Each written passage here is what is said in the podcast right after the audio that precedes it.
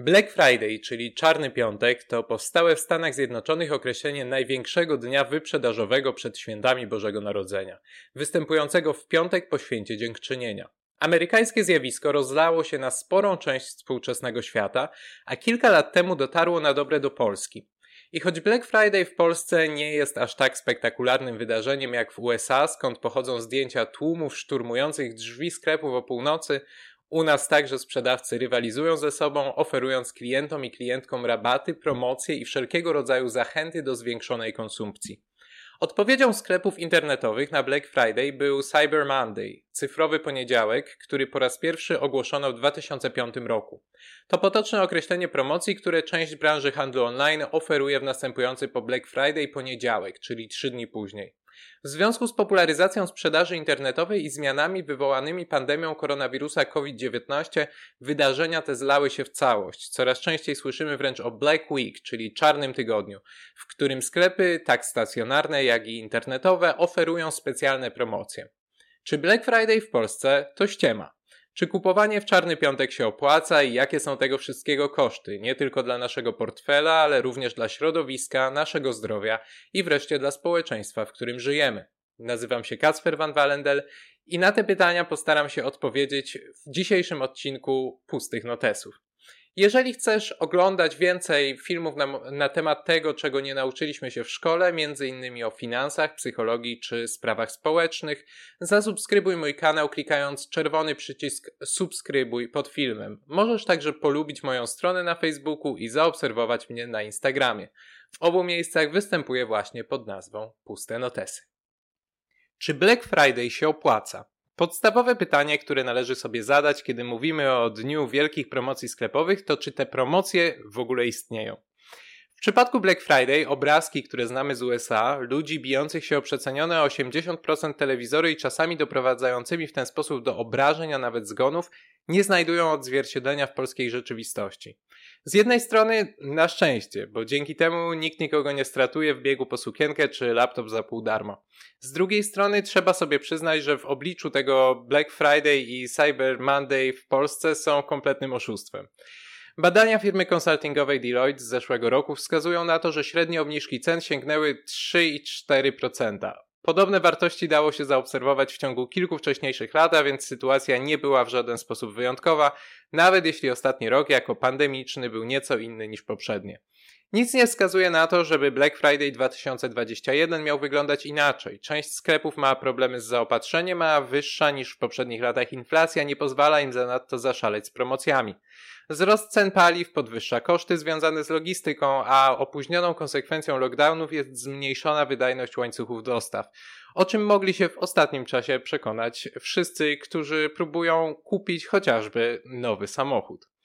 Firmy i instytucje badające promocje w okresie Black Friday ostrzegają również przed stosowaną już w poprzednich latach praktyką podwyższania cen pewien czas przed piątkowym szaleństwem, żeby potem pozornie je obniżyć, wciąż sprzedając jednak produkt za podobną kwotę jak przed całym mechanizmem. E, w tym roku, ze względu na wzrosty kosztów po stronie sprzedawców, może nas czekać jeszcze gorsza sytuacja. Drobne obniżki z okazji Black Friday mogą zostać wykorzystane do tego, aby podwyższyć stałe ceny produktów już po zakończeniu zakupowego szaleństwa. Czy w takim razie warto, z czysto ekonomicznego punktu widzenia, korzystać z Black Friday? W polskich warunkach prawdopodobnie nie. Wyjątkiem jest sytuacja, w której macie konkretne, planowane od dawna zakupy i regularnie śledzicie ceny produktów, a dzięki temu odkryjecie, że w Black Friday bądź ogólnie Black Week faktycznie występuje jakaś sensowna promocja. Ale pamiętajcie, że muszą być tu spełnione wszystkie te warunki, a nie, że na przykład mieliście luźny plan kupić sobie nowe żelazko, a w piątek po prostu je kupicie, wierząc zapewnieniu sklepu, że akurat na dany model jest promocja. Dwa lata temu i rok temu działała strona internetowa fakefriday.org, która w polskich warunkach pozwalała sprawdzić, czy przecena produktu pod koniec listopada faktycznie jest przeceną, a nie oszustwem. E, strona agregowała ceny produktów przez 6 miesięcy wcześniej i w związku z tym była w stanie powiedzieć nam, czy dany sklep na przykład podniósł cenę, żeby móc nam zaoferować promocję w czarny piątek. A więc wiemy już, że z punktu widzenia finansów osobistych Black Friday w Polsce nie wygląda ciekawie. Możecie więc zapytać, a co gdyby było inaczej? Na przykład tak jak w USA. Jeżeli chodzi wam to po głowie, to zastanawialiście się kiedyś, dlaczego w zasadzie dzień radosnego zakupowego szaleństwa nazywamy czarnym piątkiem, czyli w sposób, w który normalnie opisuje się katastrofalne gospodarczo wydarzenia, takie jak krachy giełdowe? Istnieją dwie teorie. Pierwsza jest bardziej łaskawa. Zakłada, że był to dzień, w którym sprzedawcy w końcu wychodzili na czarno, czyli zamiast odnotowywać straty, tradycyjnie zapisywane czerwonym atramentem, świętowali zyski uwieczniane czarnym tuszem. Mniej życzliwa dla handlu wersja jest taka, że amerykańska policja i służby porządkowe w wielu miastach używały przymiotnika czarny do opisania najbardziej intensywnych dni zakupowego szaleństwa przed świętami Bożego Narodzenia. Ze względu na towarzyszące temu tłumy i wywoływane przez nie korki na ulicach miast, co jak wiemy generalnie nie sprzyja niczemu dobremu. Tę właśnie interpretację uważam za sensowniejszą, e, biorąc pod uwagę, że świętowanie Black Friday, jak podaje specjalnie stworzona do tego celu strona internetowa Black Friday Death Count, przyniosło jak dotąd 14 ofiar śmiertelnych i 100, 117 rannych. Jak zatem wygląda ciemna strona Black Friday? Impulsywna konsumpcja, której symbolem jest Black Friday, to zwyczajna zbrodnia na środowisku. Poziom konsumpcji dóbr materialnych, który reprezentuje przeciętny Europejczyk czy Europejka, gdyby chcieć go zapewnić każdemu człowiekowi na Ziemi, wymagałby zasobów równych trzem bądź czterem planetom, a konsumpcja na osobę w USA jest jeszcze większa. Najczęściej kupowane z okazji Black Friday produkty, takie jak ubrania czy elektronika, bardzo szybko kończą jako śmieci. Około 80% wszystkich ubrań i tekstyliów kończy na wysypisku śmieci albo w spalarni, a tylko 20% tzw. Tak elektrośmieci podlega recyklingowi. Cała reszta trafia na wysypiska śmieci, uwalniając ołów i rtęć do gleby, wody i powietrza. Pamiętacie może rtęciowe termometry? Część z Was pewnie już nie, ale ja pamiętam doskonale, jak ich używaliśmy i jak potem zrezygnowaliśmy, chociaż dawały bardziej precyzyjne rezultaty niż większość elektronicznych. A to dlatego, że rtęć jest silnie toksyczna, a zbicie termometru było perspektywą, do której wielu rodziców podchodziło z trwogą, kiedy mierzyli temperaturę swoim chorym dzieciom. A teraz wyobraźcie sobie to na ogromną skalę. Dzieci, które są eksponowane na chemikalia z elektrośmieci, o wiele częściej zostają dotknięte zaburzeniami neurologicznymi i poznawczymi. Mógłbym Wam mówić o tym, jak w każdej sekundzie wielka ciężarówka tekstyliów ląduje na wysypisku śmieci, a jednorazowy plastik zaśmieca oceany, ale wiele z tego to odległe obrazy. Przecież to nie są Wasze dzieci, które są eksponowane na cały ten śmietnik, syf i trucizny, prawda? Prawda? Nawet jeżeli macie gdzieś dzieciaki w Bangladeszu czy w Pakistanie i uważacie, że mogą sobie cierpieć z powodu chorób neurologicznych i upośledzenia ile chcą, co swoją drogą świadczy o was dość beznadziejnie, to nie łudźcie się. Polska jest wysypiskiem Europy. Firmy zajmujące się gospodarką odpadami w Europie Zachodniej odbierają śmieci od przedsiębiorstw, wydają certyfikaty, że odpady zostały wysłane do recyklingu, a następnie eksportują je najdalej jak się da, aby pozbyć się problemu. Rzecz w tym, że kraje wschodniej, południowo, południowej i południowo-wschodniej Azji najsilniej kojarzone jako globalne wysypiska śmieci, postanowiły stawić opór temu procederowi, a pierwsze były w tym Chiny, które zakazały importu 24 różnych rodzajów odpadów stałych. Inne kraje regionu podążyły ich śladem, dlatego właśnie w 2018 roku Polska stała się szóstym największym odbiorcą brytyjskich śmieci. Te często dostarczane są jako zdatne do recyklingu, ale w praktyce potrafią zawierać dosłownie wszystko, a trafiają w ręce śmieciowej mafii, grup przestępczych w branży, którą szef Agencji Środowiska Wielkiej Brytanii nazwał nowymi narkotykami. Brytyjskie, włoskie i austriackie śmieci to jednak niewielka część całości, w której aż 70% pochodzi od naszego zachodniego sąsiada Niemiec. Jeżeli jeszcze nie wyrzuciliście tego z pamięci w obliczu wszystkich rzeczy, które nawiedziły naszą rzeczywistość od tego czasu, to przypomnijcie sobie, jak w maju 2018 roku mieliśmy w Polsce 60 pożarów wysypisk śmieci. W największym z nich w Zgierzu przez dwa dni płonęły właśnie importowane odpady. Naprawdę, jeżeli żyjemy niemal dosłownie na płonącym wysypisku śmieci, mamy jeszcze ochotę bezmyślnie się do tego dokładać? Śmieci to nie jedyny zresztą problem ekologiczny związany z nadmierną konsumpcją, w tym z kompulsywnymi zakupami przy okazjach takich jak Black Friday.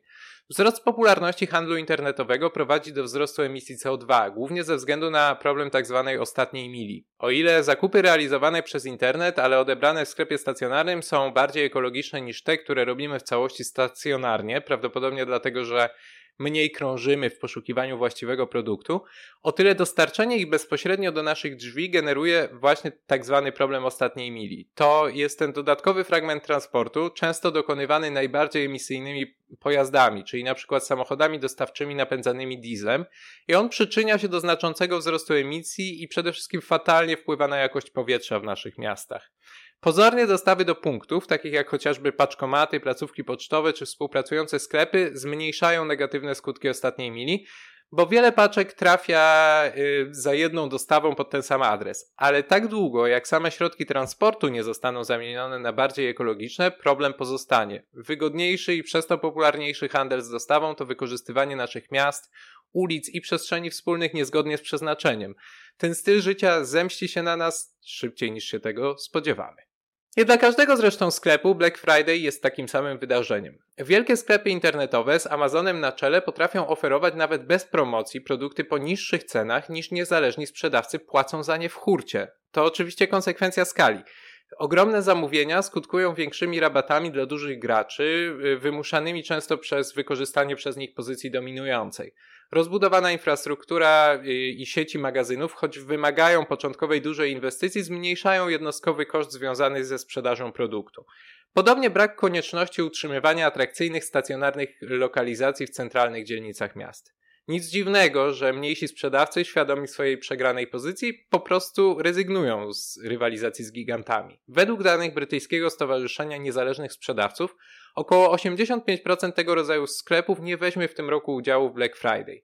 Część z nich nie tylko nie proponuje na ten dzień żadnej promocji, ale wręcz zamierza zamknąć stronę internetową i spędzić dzień na przykład na sadzeniu drzew. Inni mówią o tym, że część zysków z niepromocyjnego czarnego piątku przeznaczą na cele charytatywne. Mali sprzedawcy są wściekli, nic dziwnego, skoro obowiązujące w tym i w ubiegłym roku w wielu krajach lockdowny sprawiły, że ich biznesy zostały uznane za nienależące do kategorii niezbędnych i zamknięte na kłódkę, podczas gdy szef Amazona Jeff Bezos wzbogacił się tak solidnie, że postanowił w końcu wysłać się w kosmos, chociaż niestety nie na zawsze. Zresztą nie tylko on. Y, jeśli chodzi o majątek najbogatszych Amerykanów z listy tak zwanego Forbes 400, y, to ich majątek w trakcie pandemii wzrósł łącznie o 40%. Sprzeciw wobec dominacji gigantów Black Friday nie jest tegorocznym wymysłem. Dwa lata temu aktywiści i aktywistki klimatyczne z Francji organizowały protesty pod siedzibą Amazona. Również z Francji pochodzi inicjatywa Make Friday Green Again, zainicjowana przez zrównoważoną firmę odzieżową Faguo i wspierana obecnie przez ponad 1200 różnych marek. Idea? Kompulsywne zakupy niszczą planetę, a ludzie powinni kupować tylko to, czego potrzebują, a nie to, do czego przekona ich kolejna szalona promocja od sieciowej marki. Jeżeli nie przekonują Was głosy aktywistyczne i te pochodzące z kręgów drobnego biznesu, pozwolę sobie wytoczyć ostateczne działo, którego na tym kanale się nie spodziewałem użyć.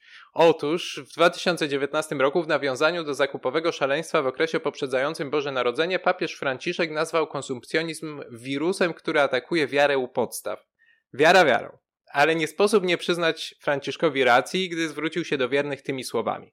Musimy przezwyciężyć pokusę, że sensem życia jest akumulacja. Kiedy żyjesz dla rzeczy, te rzeczy nigdy nie są wystarczające. Chciwość rośnie, a inni ludzie stają się przeszkodami w wyścigu. Co jest doskonałą okazją, żeby przypomnieć, że 6 listopada tego roku, niecałe 3 tygodnie temu, w magazynie Amazona w Sadach pod Poznaniem zmarł pracownik.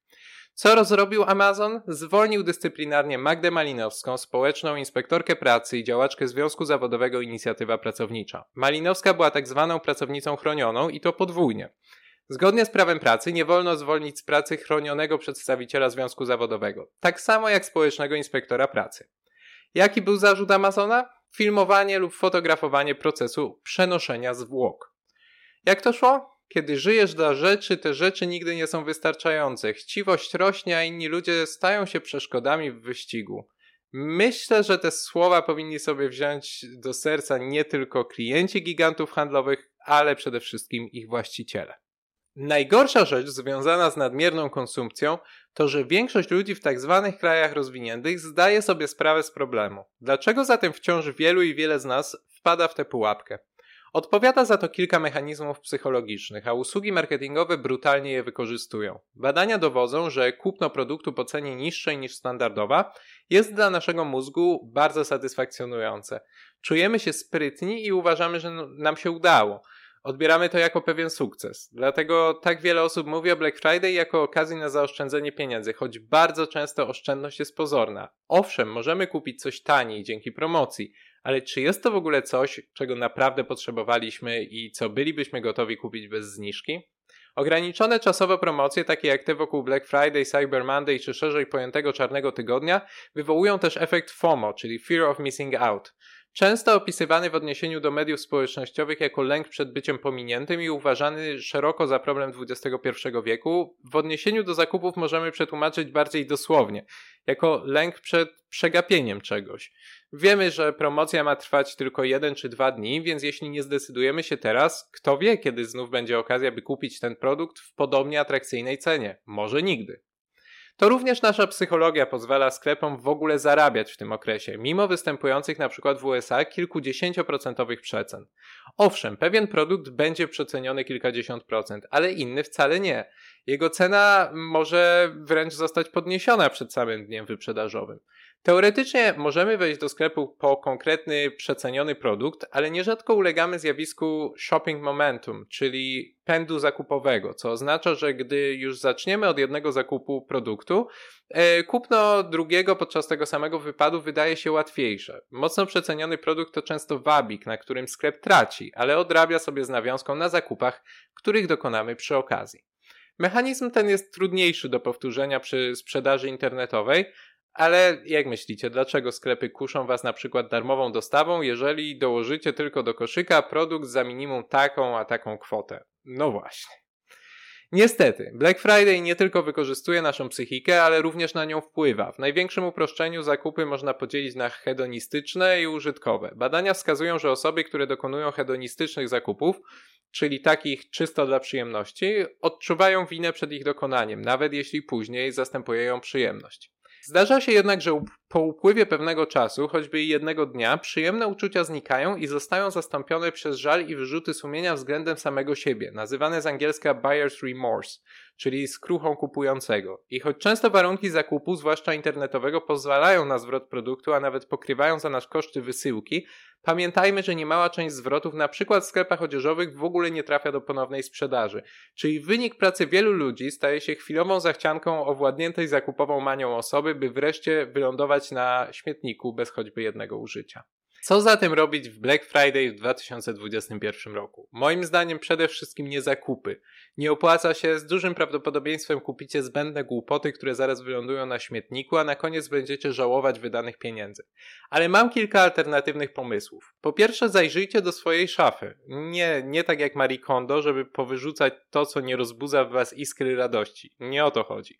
Sprawdźcie, w ilu rzeczach chodzicie na co dzień, a w ilu coś wam przeszkadza. Może coś jest na was za duże albo za małe, czemuś odpadł guzik, a coś ma uporczywą plamę do sprania.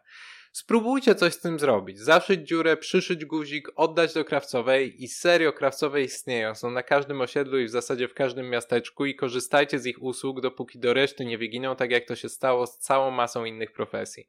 To samo się tyczy butów. Pasta, szczotka, szewc, te sprawy. Plamy, może wasza pralka nie daje rady, ale pralnia chemiczna da, jak jej dokładnie wyjaśnicie w czym rzecz. Może się okazać, że macie o wiele więcej niż jesteście skłonni przyznać, tylko do tego należy wymyślić inną metodę na popsute ubranie niż kupienie nowego. Po drugie, zróbcie coś, co nic nie kosztuje i nie emituje CO2. Idźcie do spacer do parku, pograjcie w planszówki, przeczytajcie książkę, nie kupujcie nowej książki, nowej planszówki, tylko po prostu sięgnijcie po coś, co już macie. Pójdźcie uprawiać jakiś sport albo pogadajcie ze znajomymi. Po trzecie, jeżeli myślicie, że możecie mieć problem z kompulsywnymi zakupami i niezdrowymi nawykami w kwestii konsumpcji, nie ma się czego wstydzić. Poproście o pomoc. Zajrzyjcie na stronę www.uzależnieniabehawioralne.pl, gdzie znajdziecie więcej informacji o tego typu problemach, a także o tym, jak uzyskać bezpłatną poradę psychologa i prawnika. Wreszcie w jakich ośrodkach szukać bardziej rozbudowanej pomocy. Dostępny jest również telefon zaufania pod numerem 801 889 880 czynny w godzinach 17-22 y, codziennie. A jeżeli wkurzyło Was to, co spotkało Magdę Malinowską w magazynie Amazona, Ogólnopolski Związek Zawodowy Inicjatywa Pracownicza zorganizował na jej rzecz zrzutkę, do której link podrzucam w opisie filmu. Dziękuję bardzo za to, że oglądaliście do końca. Jeżeli podobał Wam się film, zasubskrybujcie mój kanał i dajcie łapkę w górę. A w komentarzach napiszcie, jakie są Wasze plany na Black Friday i co myślicie o tego rodzaju świętach zakupów. Dzięki, cześć i do zobaczenia.